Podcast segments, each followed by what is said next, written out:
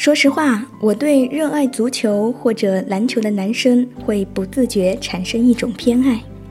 我觉得他们的心中像住着一个小飞侠，带着纯真，时刻准备飞往神秘地带。一提及球赛，你能感觉他们眼中跳动的火焰和内心按耐不住的狂喜。一拿到篮球，他们的指尖像过了电一般，随意将袖子一挽。就能上场厮杀。最美的时光遇见最好的你。Hello，大家好，这里是 M Radio 网络电台的听说栏目，我是草莓。今天和大家聊一聊球赛。分享的文章来自于陈飞菊的《有球赛的夏天更可爱》。我有个闺蜜是个足球迷，她从初中开始就热衷看各种足球比赛。世界杯那段时间，我们每天的话题都是足球。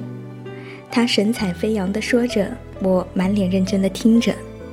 到家快分别的时候，他还会依依不舍地嘱咐我：“今晚的球赛一定要看哦。”刚好我爸也是一个足球狂热分子，会把赛事日程表张贴在客厅的显眼处，提前去超市采购一堆零食、一堆啤酒，塞进冰箱。观看比赛时，大有指点江山的意味，分析排兵布阵以及比赛局势，头头是道。那时我第一次发现他有足球解说员的天赋，也第一次觉得他像个幼稚的大男孩。他聚精会神看比赛的时候，我也会跟在一旁坐着，有时趁他不注意，偷偷抿一口桌上的啤酒，顺带抓走一把花生米。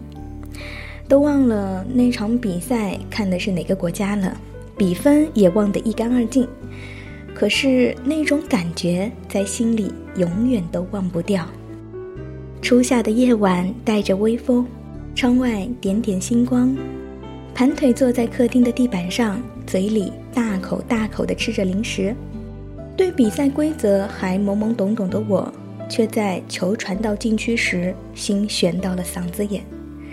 我俩害怕吵到妈妈睡觉，刻意把音量调小，又在进球的瞬间抑制不住同时尖叫，相互击掌。看球的激动完胜了瞌睡虫，生物钟就这样被自动打破了。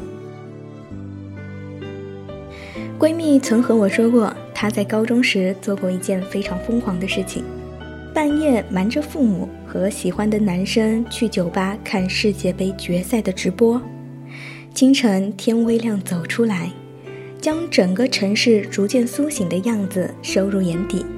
闺蜜和那个男生并肩一路走向车站，一边心里暗暗祷告：路再长一点吧，时间再慢一点吧。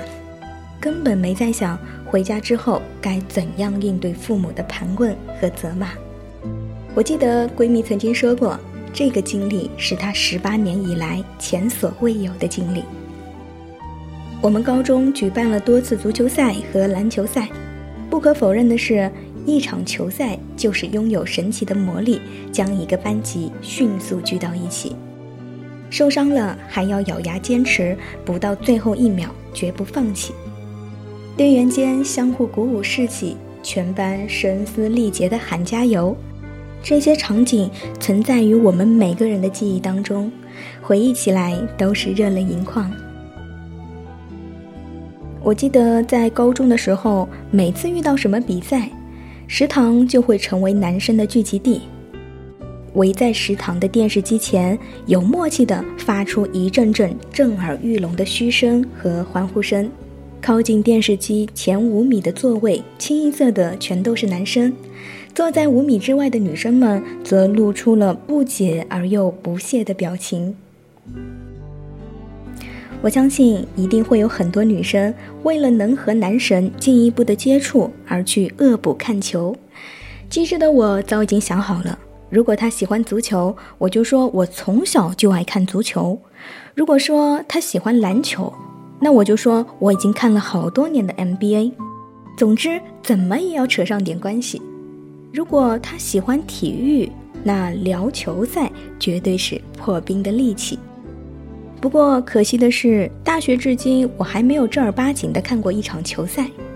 我充其量就是个伪球迷，对自己的要求呢不必太高。可是又不甘心以后回忆起大学生活没有一场印象深刻的球赛，希望下次有机会可以实现它吧。好了，以上呢就是草莓带给你的听说栏目分享的文章，来自于陈飞菊的《有球赛的夏天更可爱》。亲爱的听众朋友们，如果你不想看书，也不想看电影，那就去看场球赛吧。人生百态，在球赛当中都能窥得一二。当你看到有人在球场上不断的拼搏、不断的奔跑时，你也会想要好好用心的拥抱生活的。好了，以上呢就是草莓带给你的听说栏目，我是草莓，我在 M Radio 等你。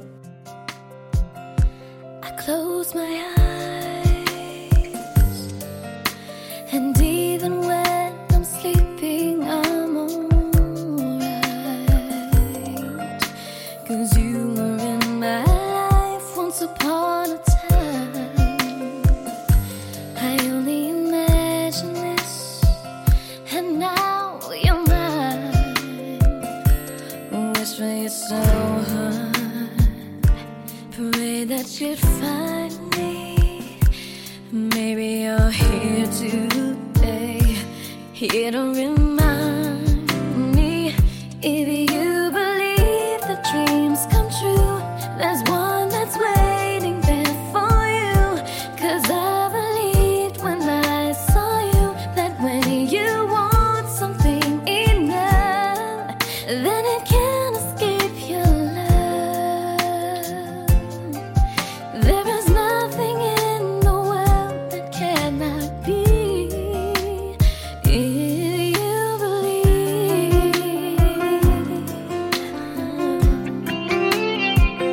Everybody